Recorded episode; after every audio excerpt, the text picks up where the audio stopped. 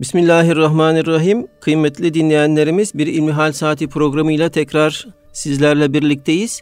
Yüce Rabbimizin selamı, rahmeti ve bereketi üzerimize olsun efendim. Sizlerden bize ulaşan ilmihal sorularını, fıkıh sorularını değerli hocamız Doktor Ahmet Hamdi Yıldırım cevaplandırıyor. Muhterem hocam, bugünkü programın ilk sorusunu e, ben sormak istiyorum sizlere. Biliyoruz ki siz İslam hukukunda hasta hakları adıyla bir doktora tezi yaptınız. Son günlerde medyaya düşen bir haber var. Elon Musk'ın projelerinden olan Neuralink insan beyni ile bilgisayarın birleştirilmesini amaçlıyor.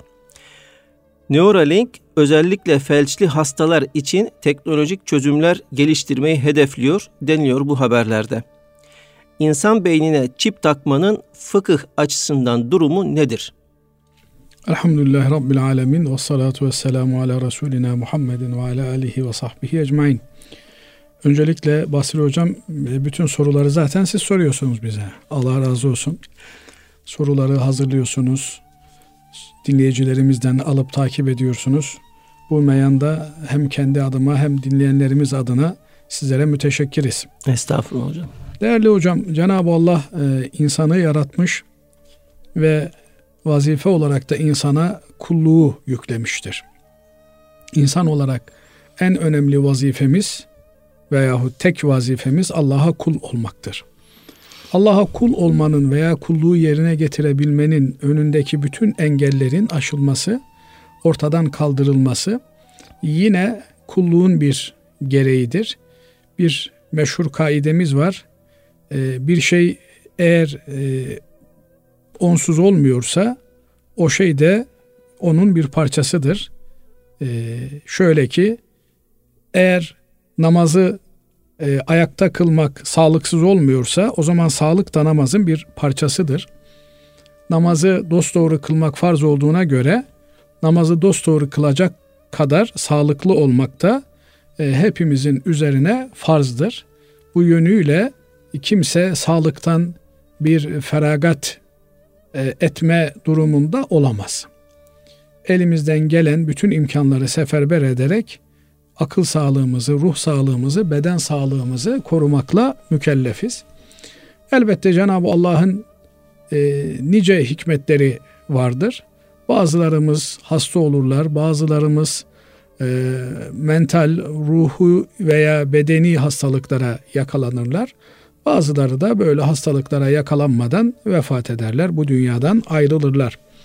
Hasılı kelam Cenab-ı Allah şifa vermişse bir hikmeti vardır. Hastalık vermişse bir hikmeti vardır. Biz Cenab-ı Allah'ın bize verdiği hastalıkla mücadeleyi yine Allah'ın bize bir emri olarak değerlendiririz.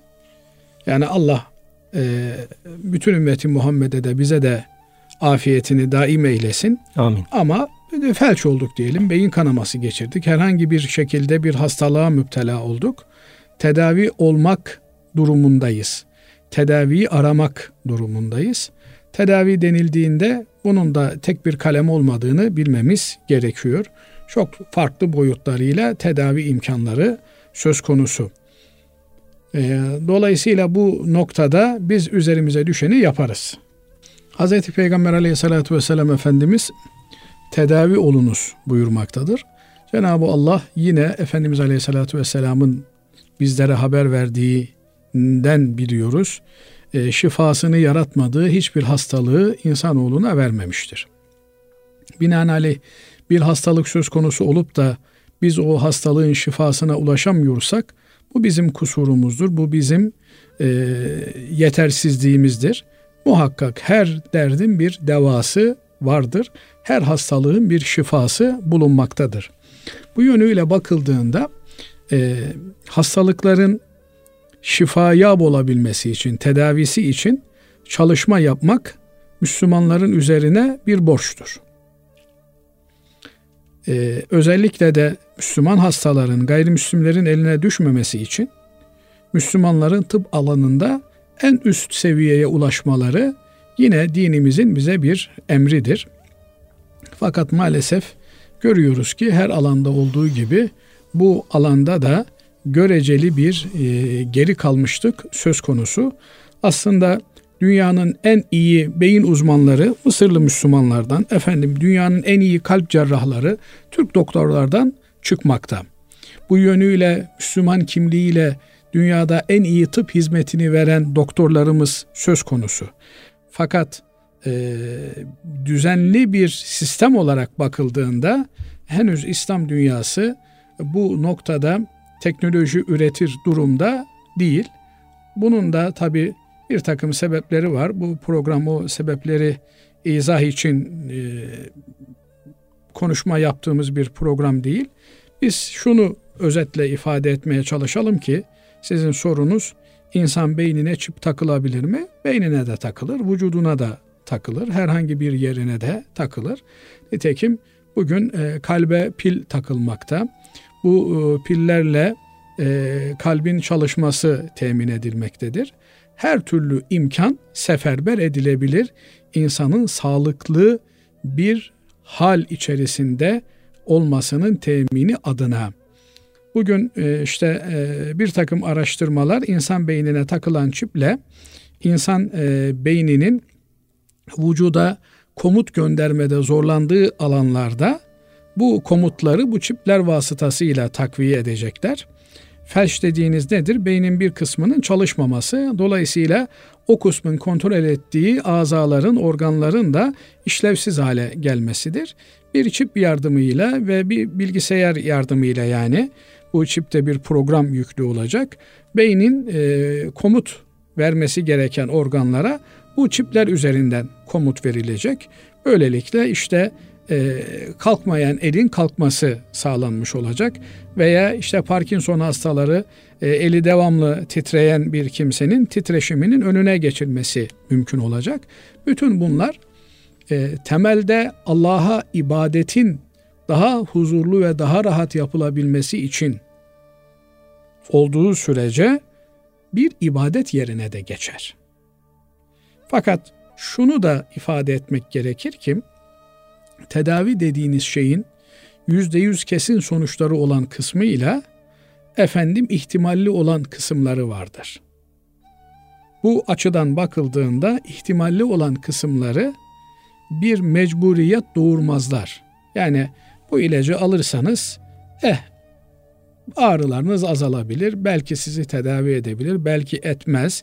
Ama şu yan etkileri de vardır. Kar zarar söz konusu olduğunda başa baş gidiyorlar diye bir eğer öngörüsü söz konusuysa doktorların o ilacı alıp almamakta insanlar serbesttirler. Kaldı ki bugün e, insanlığın ulaştığı en son e, hasta hakları ile ilgili metinlerde hastaların tedaviyi kabul etme veya reddetme hakkı bulunmaktadır. Bu ilaçları kabul etme veya reddetme hakkı bulunmaktadır.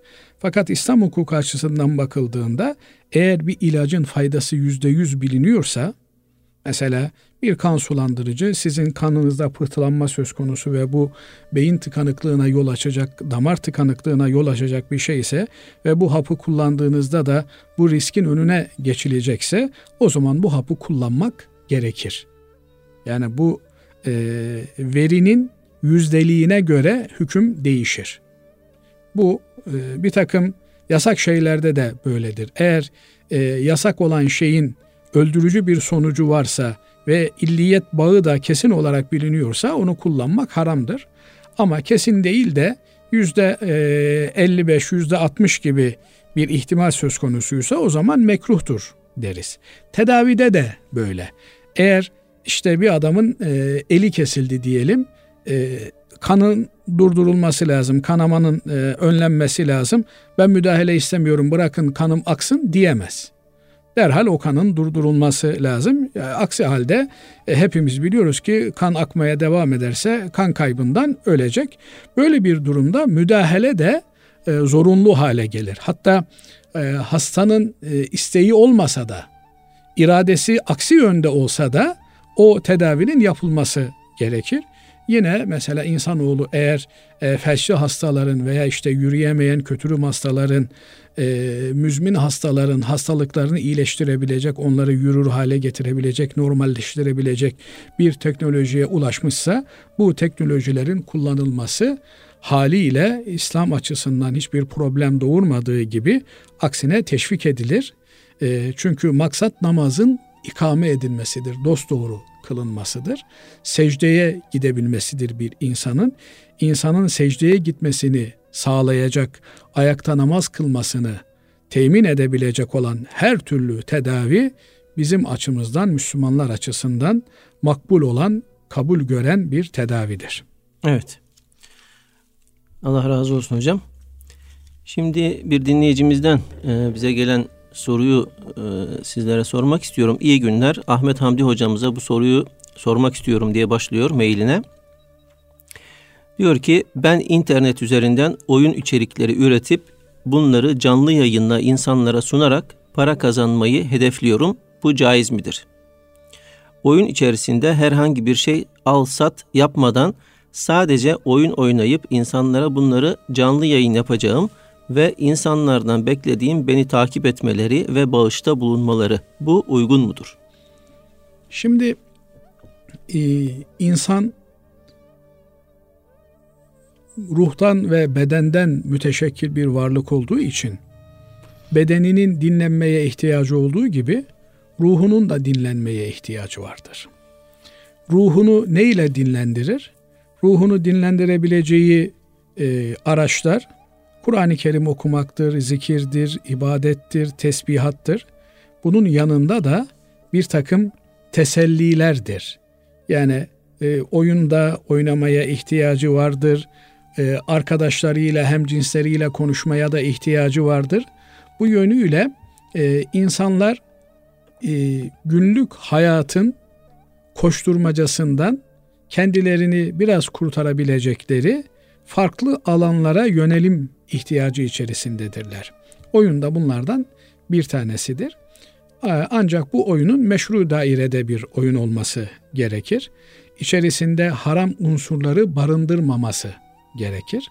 Böyle olduğu sürece e, insanlara bir oyun platformu sunmak ve o oyun üzerinden hatta eğiterek eğer eğlendirmek mümkün oluyorsa bu teşvik de edilebilir. Hocam Fakat, e, haram unsurları barındırmıyorsa dediniz. Hani bir oyun içerisinde e, hangi şeyler haram unsur olabilir? Gerçek hayatta olan haramlar neyse oyunun içerisindeki haramlar da onlardır. Yani bugün artık oyun dediğiniz şey gerçek hayatın bir e, simülizasyonundan ibarettir. İnsanlar işte özellikle de bu tür sanal oyunlarda şehirler kuruyorlar, işte ne bileyim savaşlar idare ediyorlar. Eğer e, vurdulu, kırdılı, e, efendim e, haram ihtiva eden yalanından tutun gıybetine kadar efendim haksız yere insan öldürmesinden yer gaspına vesaireye bir sürü şey yani bunları şimdi teker teker oyunlar olsa da o oyunların üzerinden analiz etme imkanı olsa. Ancak şunu söyleyebilirim ki e, gerçek hayatta haram olan şey rüyada da haramdır. Yani rüyadan kastım ne? Siz eğer bir rüya tasvir ediyorsanız, bir roman telif ediyorsanız orada da bu haramdır. Şimdi e, bazen sanat diye bakıyorsunuz gerçek hayatta e, çok ağır yaptırımları olan bir şeyi adam sinema filminde, efendim bir tiyatro gösterisinde veya bir e, hikaye üzerinde, bir roman üzerinde çok rahat işleyebiliyor. Bu ne çirkefliktir dediğini denildiği zaman da ben sanat icra ediyorum diyor. Oysa gerçek hayatta yaşadığımız e, dünyadaki haramlar neyse bunun e, romanında da aynıdır, hikayesinde de aynıdır, oyununda da aynıdır. Şimdi mesela bir oyun kurgulayalım sizinle. Oyunda e, iki kişi birbiriyle bir yarışma içerisinde e, öne geçen diğerine yüzüne tokat atıyor. E, yüze vurmak e, gerçek hayatta da yasaktır. Oyunun içerisinde de yasaktır. Yani o zaman vurdulu kırdılı silahlı oyunlar tamamen yasak oluyor. Yani bunların e, gerçek hayattaki karşılıkları neyse ona göre burada da dizayn edilmesi gerekir. Kaldı ki e, oyunlar vakit öldürücü olmaktan daha ziyade bir e, hayır amacına yönelik olarak dizayn edilmesi gerekir. E, bu oyunların e, yüksek ulvi hedeflerinin olması gerekir. Vakit öldürmeye yönelik olmaması gerekir. Bu da tabii çok e, üstün bir beceri istiyor ve e, bir takım çalışması istiyor. Mamafi kardeşimizin sorusuna dönecek olursak yani mahzuru taşımadığı sürece efendim kumar mesela ihtiva etmediği sürece şimdi oyunun içerisine öyle parçalar koyarsınız ki burada kumar mahiyeti oluşur. E, bu oyun oldur oyun diye bu kumar helal hale gelmez. Ama eğer bu tür haram içerikler taşımıyorsa bunlarla insanların e, eğlenmesi, vakit geçirmesi e, söz konusu olabilir ve bu bağlamda değerlendirilir. Elbette bir hizmet sunduğu içinde, bir emek harcadığı içinde bu emeği üreten kimse bunun karşılığında e, bir ücret alabilir. Kaldı ki bir takım gençlerimiz bu tür oyunlara müptela olmuş durumdalar. Bunlara böyle hedefleri belli olan güzel içerikli oyunlar takdim edebilmek, sunabilmek o ayrıca e, takdir edilebilecek bir hadisedir. Ne bileyim bir oyun e, tasavvur edin ki bu oyunda sabah namazına kalkmayan bir kimse yahu ben nasıl sabah namazına kalkamadım diye kendini kınıyor. Yani ibadetlerin güzel ifa edildiği böyle bir e, medeniyet tasavvurunun ortaya konulduğu, iyiliğin hakim olduğu, hayatın maddeden ibaret olmadığını söyleyen, yani eski Türk filmlerini hatırlayın, e, sonunda hep iyiler kazanırlardı. E, şimdi e, sürrealizm adına e, hep iyiler, iyilikleri yanlarına bir avanaklık olarak e, kalıyor. E, ve insanlar maddeye tapar hale gelmişler. Ben iyi yaşayayım, ben e, iyi bir konforlu hayat süreyim ama e, bir takım ideolojik saplantılarla da meşguliyetim olmasın. E, bir takım insanlar açmış, açıktaymış, zulüm görüyorlarmış, baskı altındaymışlar, toprakları ellerinden gasp ediliyormuş, ibadet hakları ellerinden alınıyormuş, hayat hakları yok ediliyormuş. Bunlarla ilgilenmeye gerek yok. Önemli olan sen rahat yaşıyor musun? Senin konforunda bir problem var mı? Bu anlayışa karşı eğer insanlarda bir fazilet duygusunu meydana getirebilecek oyunlarsa vatanseverliği, dindarlığı, e, ortaya çıkaran oyunlarsa bunlar elbette e, teşvik edilen, takdir edilen şeyler olur. Önemli olan bu tür şeylerde bunların içeriklerinin sağlam kurgulanmasıdır. Evet. Değerli hocam, e, bir sonraki sorumuz şöyle. Ee, dinleyicimiz bize şöyle yazmış. Çok sevdiğim, bildiğim kadarıyla inançlı ve güzel ahlaklı bir delikanlı çok açık bir bayan ile evlilik düşünüyor. Kardeşim kapanmadan almam diyor. Bayan kapanabilirim diyor ama tabii biz bunu kestiremeyiz.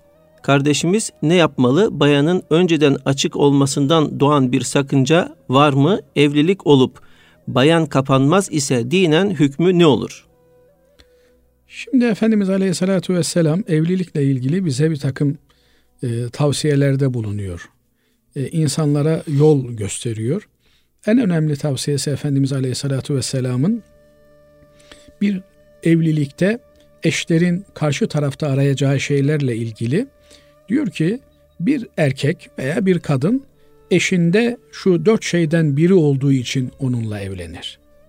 Ya e, soyuna sopuna bakar, efendim bu memleketin e, önde gelen ailelerinden birinin çocuğu ben bununla evleneyim. Bununla evlendiğimde benim de e, cemiyet içerisinde bir itibarım olur diye düşünür. Veya çok zengindir, zenginliği için onunla evlenir. Düşünün mesela e, bir kadın babasından kendisine servet kalmış. E, bir delikanlı bu kadınla serveti için evleniyor. Yani bu da e, evliliği tetikleyen amaçlardan bir tanesi. Üçüncüsü çok güzeldir. Yani delikanlı çok yakışıklıdır, kız çok güzeldir. Ondan dolayı taraflar birbirlerini tercih ediyorlardır. Bir dördüncüsü de dindarlığından dolayı tercih ediyordur. Yani delikanlı beş vakit namazında, namazlarını cemaatle kılmaya dikkat eden, gıybeti olmayan, haramı olmayan, adalet duygusu yerinde, kimseye haksızlık yapmayan dört dörtlük bir Müslüman delikanlı ondan dolayı tercih ediyordur.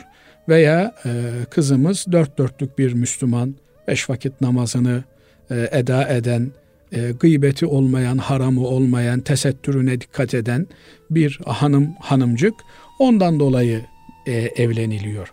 Efendimiz Aleyhisselatü Vesselam insanlar bu dört şeyden biri için biriyle evlenir diyor. Ya e, soyuna sopuna bakar, ya malına mülküne bakar, ya boyuna postuna bakar, güzelliğine bakar ya da dindarlığına bakar. Sen diyor dindarlığından dolayı evleneceksen evlen diyor. Niye? Soy sop karın doyurmuyor. Mal mülk mutluluk getirmiyor. Güzellik huzur getirmiyor. Ama eğer hak hukuk biliyorsa dindarlık ne demek? Hak hukuk bilmek demek. Kocasının hakkına riayet eder. Erkekse karısının hakkına riayet eder. Karısına el kaldırmaz, incitici bir söz söylemez. Kadınsa kocasına el kaldırmaz, incitici bir söz söylemez. Onurunu kırıcı, onu e, üzecek bir laf söylemez. Olur ya insan olarak birbirleriyle uyuşamazlarsa o zaman iki Müslüman insan gibi e, efendi efendi ayrılmayı tercih ederler. Ama bugün bakıyorsunuz dindarlığı olmayan, Allah korkusu olmayan kimselerin neler yaptığı günlük mevkutelere, gazetelere bile konu haline geliyor. Dolayısıyla e, bir insan bir kızın güzelliğine vurulmuş olabilir. Bir kız bir delikanlının yakışıklılığına vurulmuş olabilir. Ama bunlar gelip geçici şeyler. Zenginlik de aynı şekilde. Bugün zengin olan yarın fakir olabiliyor. E, bugün için itibar da böyle bir şey. Bir bakıyorsunuz bir gazete haberiyle çok itibarlı bir aile toplum içerisine çıkamaz hale gelebiliyor. Ama Allah için bir tercih yaptığınızda çünkü Efendimiz Aleyhisselatü Vesselam e, evlenmeyi dinin yarısını tamamlamak olarak bizlere takdim ediyor. Yani evlenen bir bekar dininin yarısında kendini korumuştur diyor. Öbür yarısında da Allah'a karşı saygılı olsun, takvalı olsun. Ama eğer bekarsa bir insan yani evlilik hayatı yaşamıyorsa evet dininin yarısında takvalı da olsa öbür yarısında bir açığı var demektir.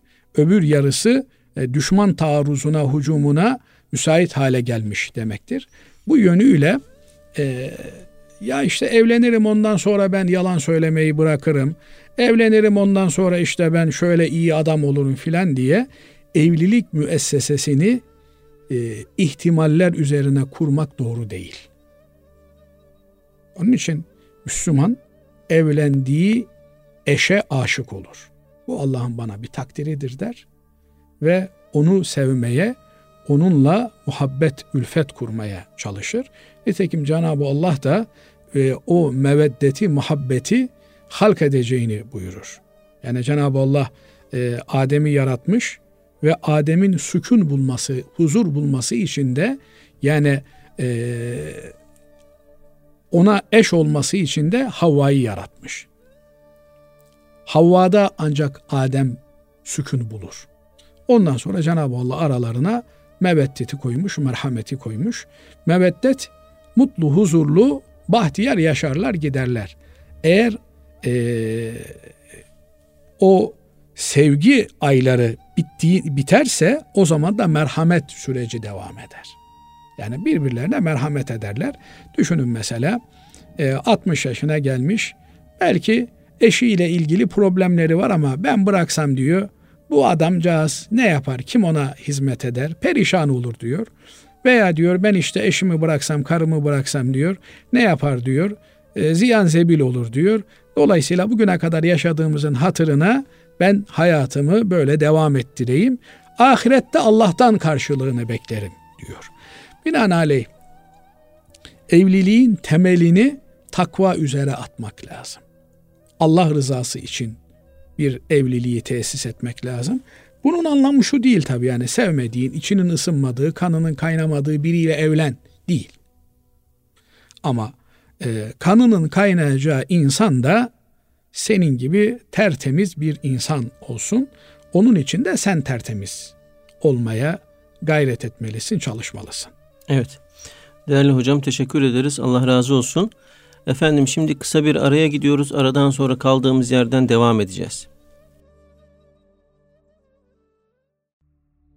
Kıymetli dinleyenlerimiz İlmihal Saati programımıza kaldığımız yerden devam ediyoruz. Sizlerden bize ulaşan soruları değerli hocamız Doktor Ahmet Hamdi Yıldırım'a soruyoruz. Muhterem hocam dinleyicimiz şöyle yazmış. Alzheimer hastaları bedeni ve mali ibadetlerle yükümlü müdür? Şimdi e, teklifin şartları mükellef olmanın ibadetlerle Allah'ın bize e, emrettiği hükümlerle ahkam ile sorumlu olmanın olmazsa olmaz şartı bir Müslüman olmaktır. iki akıllı olmak, üç bülü çağına ermektir. Dolayısıyla bunlardan bir tanesi yoksa mesela aklı yerinde değilse bir insanın o mükellef değildir. Mükellef olmadığı için de ibadet sorumluluğu tereddüt etmez. Alzheimer hastalığı da kendi içerisinde tabii kademe kademedir.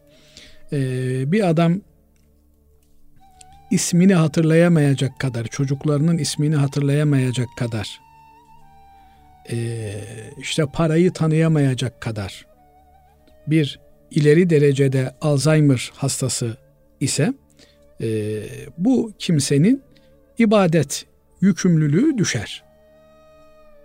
Fakat bazen hatırlıyor, bazen hatırlayamıyor türünden ise hatırladığı zamanda bunun e, ibadet mükellefiyeti söz konusudur. Hatırlamadığı zamanda da ibadet mükellefiyeti üzerinden düşmüş olur. Bu hem mali hem de bedeni ibadetler açısından böyledir. Fakat e, sadakayı fıtır gibi bedeni değil de mali olan ibadetlerde e, deli de olsa bu kimsenin e, sadakayı fıtır vermesi gerekir. Ancak Ramazan orucu tutması gerekir mi? Gerekmez. Namaz kılması gerekir mi? Gerekmez. Hanefiler açısından zekat vermesi gerekir mi? Gerekmez. Çünkü zekat mali bir ibadettir. Ancak ibadettir. İbadet olduğu için de bunun e,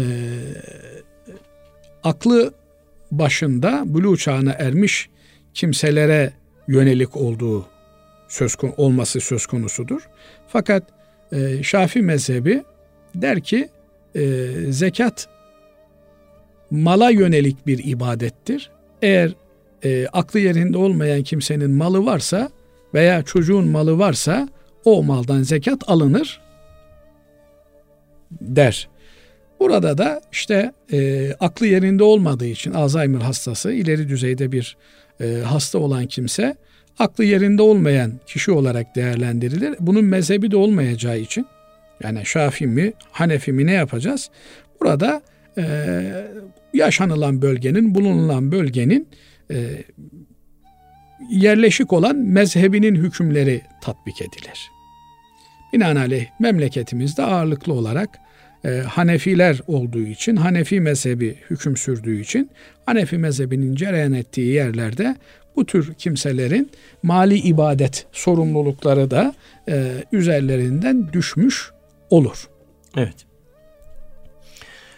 Diğer bir sorumuz şöyle. İslam ülkesi kafirler tarafından istila edilse ve orada bulunan Müslüman kadınlara tecavüz hadiseleri vuku bulsa, Müslüman kadınların iffetlerini kirletmemek için intihar etmeleri caiz midir? Şimdi tabii bu çok böyle e, sasalı bir e, soru olmuş. Bu tür sasalı soru yani uzak ihtimalli sorulara İslam ülkesi işgal ediliyor. Efendim orada e, ırz namus güvenliği olmuyor. Böyle bir durumda intihar edilmesi caiz midir, değil midir? E, şunu ifade etmek gerekir ki intihar hiçbir durumda caiz değildir. Fakat e, düşmanla savaş esnasında e, bir takım durumlar, pozisyonlar vardır ki e, burada ölüm muhakkak görünür. Böyle bir durumda bu mücadeleyi vermek bir intihar sayılır mı? Sayılmaz.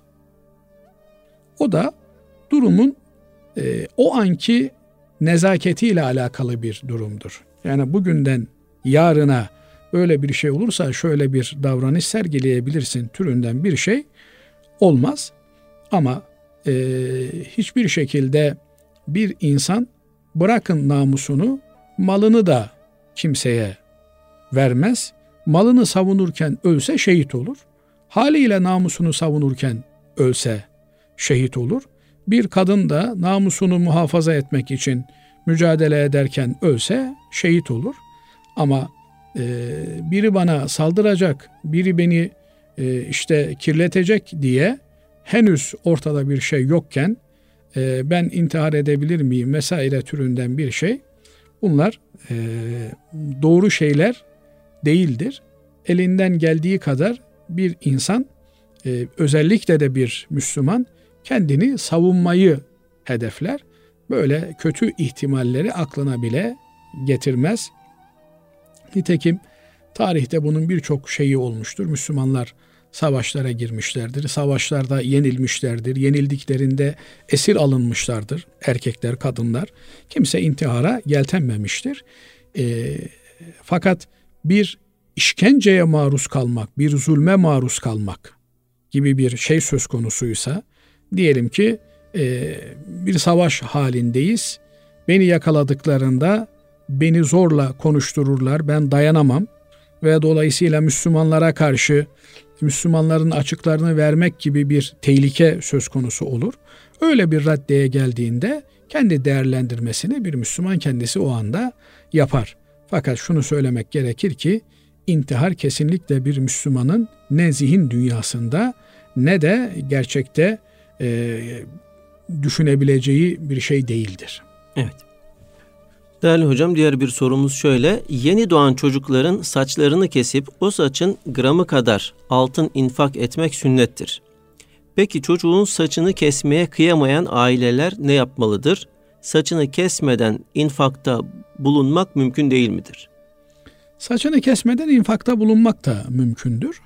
Ama saçını kesmenin de çocuğun hem e, sağlığı açısından hem de saçlarının gelişimi açısından faydalı olduğu söylenmektedir. Mamafi e, o kadar e, yeni doğmuş küçük bir çocuğa müdahalede e, problem çeken bazıları işte ben mesela yeni doğmuş bir çocuğu elime almaktan bile e, şey yapıyorum yani e, cesaret edemiyorum. E, kolay bir şey değil yani hele de alışılmamışsa bir yerde kolay bir şey değil. Fakat e, şunu da bilmek lazım ki hakikaten bu çocuğun sağlığı açısından da e, önemli. Böyle bir durumda takriben e, ne kadar saç vardır başında işte atıyorum 100 gram kadar saç vardır. Onun e, ağırlığı kadar çok mu söyledim 100 gram? Çok söyledin sen. Ya 10 gram de yani ben bilmiyorum şimdi kesmeden tartıya altın, koymadan. Altın fiyatları da çok yüksek olunca. Altın üzerinden değil gram üzerinden veriliyor. Nasıl Ağırlığınca hocam? gram sadaka veriliyor. İşte o... Gümüş. Gümüş mü? Evet. Ha, ee, evet, onun için yani tamam. E, şey diye o kadar çok korkulacak bir durum değil. Ee, zaman... bildiğim kadarıyla yani yanlış hatırlamıyorsam gümüş olarak tasadduk ediliyor. Yani kaç gram geldi? 30 gram geldi, 40 gram geldi neyse e, o kadar bir gümüş tasadduk olarak, sadaka olarak verilir. E, bu çocuğumuzla beraber yani çocuğumuz doğar doğmaz onun adına sadaka vermek, onun e, her türlü kötülükten muhafaza olması için sadaka vermeye başlamak, onun e, ilerideki hayatı içinde bir garanti teşkil ediyor. Şimdi insanlar her şeyi sigorta yapıyorlar biliyorsunuz. Doğuyor çocuk, çocuğu hemen sağlık sigortası yapıyorlar, hayat sigortası yapıyorlar. Bizim sigortamızda sadaka vermektir. Sadaka belaları defeder diyor Efendimiz Aleyhisselatü Vesselam. Hastalarınızı sadaka ile tedavi ediniz diyor. Ve davu mardakum bis sadaka. Hastan mı var? Sadaka ver. Hmm. Hatta çok e, duyduğumda özendiğim bir hadise olmuştur. Bir hanım e, ablamız, teyzemiz neyse çocuğunun kötü bir huyu varmış. İşte sigara içermiş mesela. Onun sigaradan kurtulması, tedavi olması için sadaka dağıtırmış. Kendisi öyle niyet edermiş. Ya Rabbi bu kötü huydan çocuğumun kurtulması için senin rızana binaen ben bu e, sadakayı, bu yardımı fakire, fukaraya yapıyorum dermiş. Maddi ve manevi herhangi bir hastalık, yani hastalıklar maddi olabileceği gibi manevi hastalıklar da olabiliyor. E, bunların tedavisinde de sadaka önemli. Sadaka bizim e, hem bela gelmeden hem geldikten sonra başvurabileceğimiz bir e, sigorta. Cenab-ı Allah e, kaldıramayacağımız şeylerle bizleri imtihan etmesin. Ama sadaka vermek suretiyle çünkü e, şöyle de düşünmek lazım. E, Cenab-ı Allah sahip olduğumuz mal mülkün içerisinde bütün mahlukatın istihkakını tayin etmiş. Yani doktorlar da efendim e, sağlık sektörü de yaşayacaklar. Eğer sen senin ödemen gereken işte bin lira maaş alıyorsun. Bunun yüz lirasını ödemen lazım. Yani bu senden çıkacak.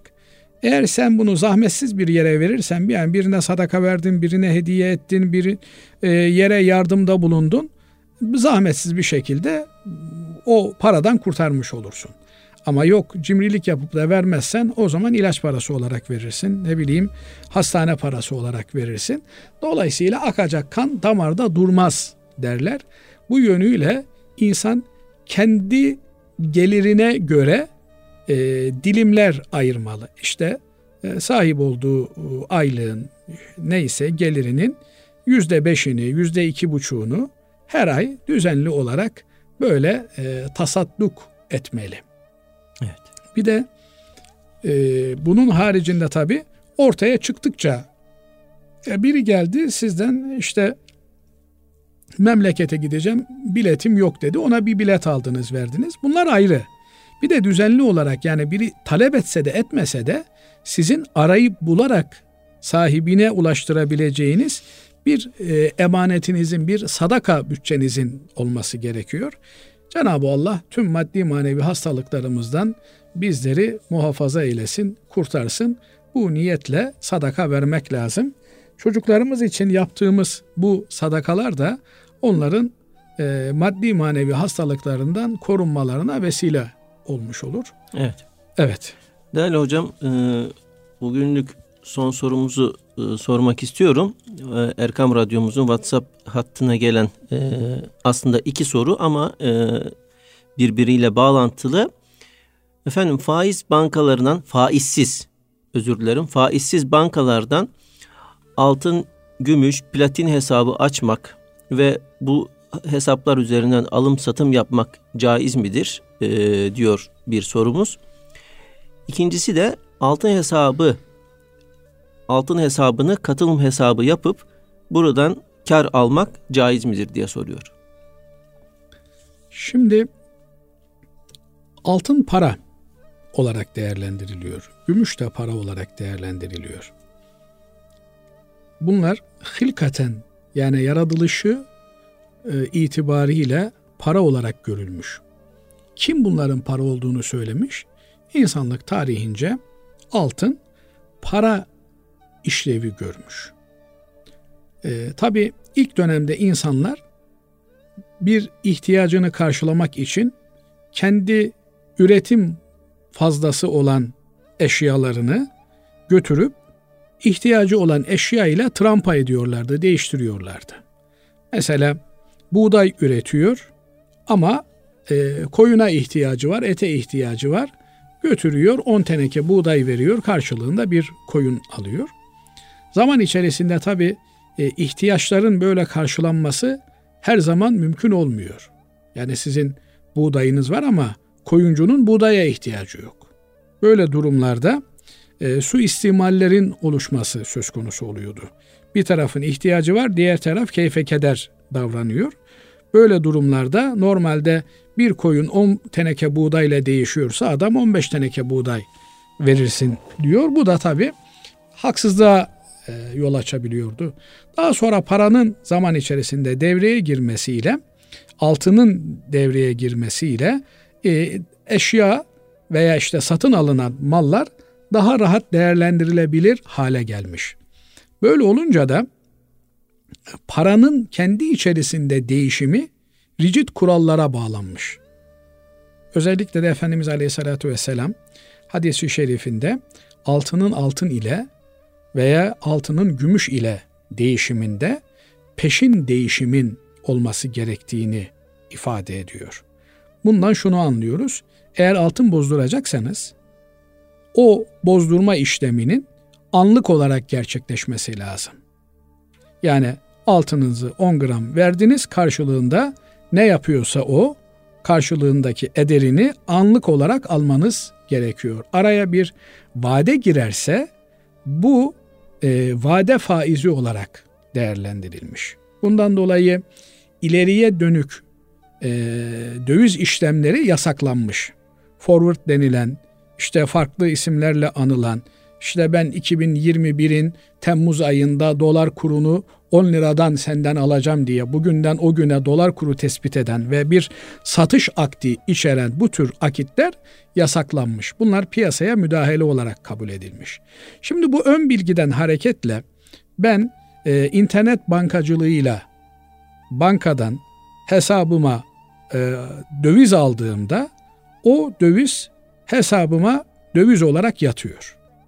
Bankaya gittiğimde de fiziki olarak dövizi istediğimde bunu bana veriyor banka.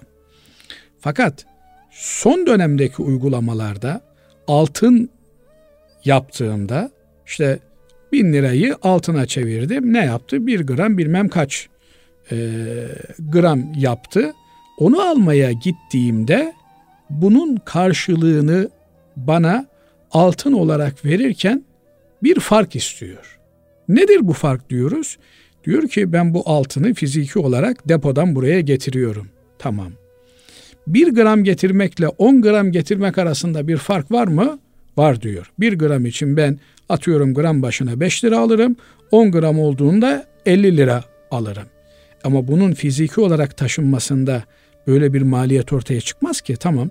Eğer bir taşınma maliyeti varsa bu 1 gramda da aynıdır, 50 gramda da aynıdır, 100 gramda da aynıdır. Buradan anlıyoruz ki e, karşılığında bir altın tutma söz konusu değil. Yani siz e, internet bankacılığı üzerinden altın satın aldığınızda sizin hesabınıza altın geçmiyor. Altına endekslenmiş oluyor. Yani altın üzerinden bir hesaba tabi tutuluyor. Siz onu fiziken altın olarak talep ettiğinizde ise size altının maliyeti çıkartılıyor. Hatta baktığınız zaman bu tür internet bankacılığı e, sistemlerine piyasadaki altın fiyatlarından daha ucuza bir altın alma imkanınız var. Atıyorum mesela 465 liraysa piyasada altın e, burada 460 liraya alıyorsunuz. Fakat onu fiziki altına çevirmek istediğinizde karşınıza bir maliyet çıkıyor. Bu gibi sakıncalarından dolayı e, pek doğru bir işlem olduğu kanaatinde değilim. Ama altını alırsınız, götürürsünüz bankada saklarsınız, hiçbir problem değil. Kasasına koyarsınız, saklarsınız, hiçbir problem değil. Ben bunu size bir kilo altını koydum yine bir kilo altın istediğim zaman alırım dediğinizde bir problem yok burada. E yine altını e, kuyumcuya götürüp de işlettiğinizde yani bir kuyumcuya bir kilo altın verdiniz. Ya kardeşim sen altınla meşgul oluyorsun. Al bu altınla da ticaret yap, al sat. Karını bölüşelim dediğinizde e, nasıl bir problem yoksa eğer banka da e, altını ticarete tahvil ediyor ve orada e, bir ticaret yapıyorsa onda da problem yok. Fakat şöyle bir problem burada ortaya e, çıkıyor. E, altını Türk lirasına çevirdi, onunla ticaret yaptı. E, sonra zarar ettiğinde siz o zararı kabullenmeniz lazım. Fakat bugün katılım bankalarının en büyük problemi müşteriye zarar yansıtamıyor olmasıdır. Bunların hepsi birer soru olarak karşımıza çıkıyor. Ümit ediyoruz ki katılım bankaları bu anlamda daha sağlam temeller üzerinde işlemler yapacaklardır, işlemler geliştireceklerdir. Ama bugün itibariyle kardeşimiz e, şunu söyleyebiliriz. Paranı git altın al. Eğer saklama problemin varsa götür e, katılım bankanın emanet kasasına koy orada beklet.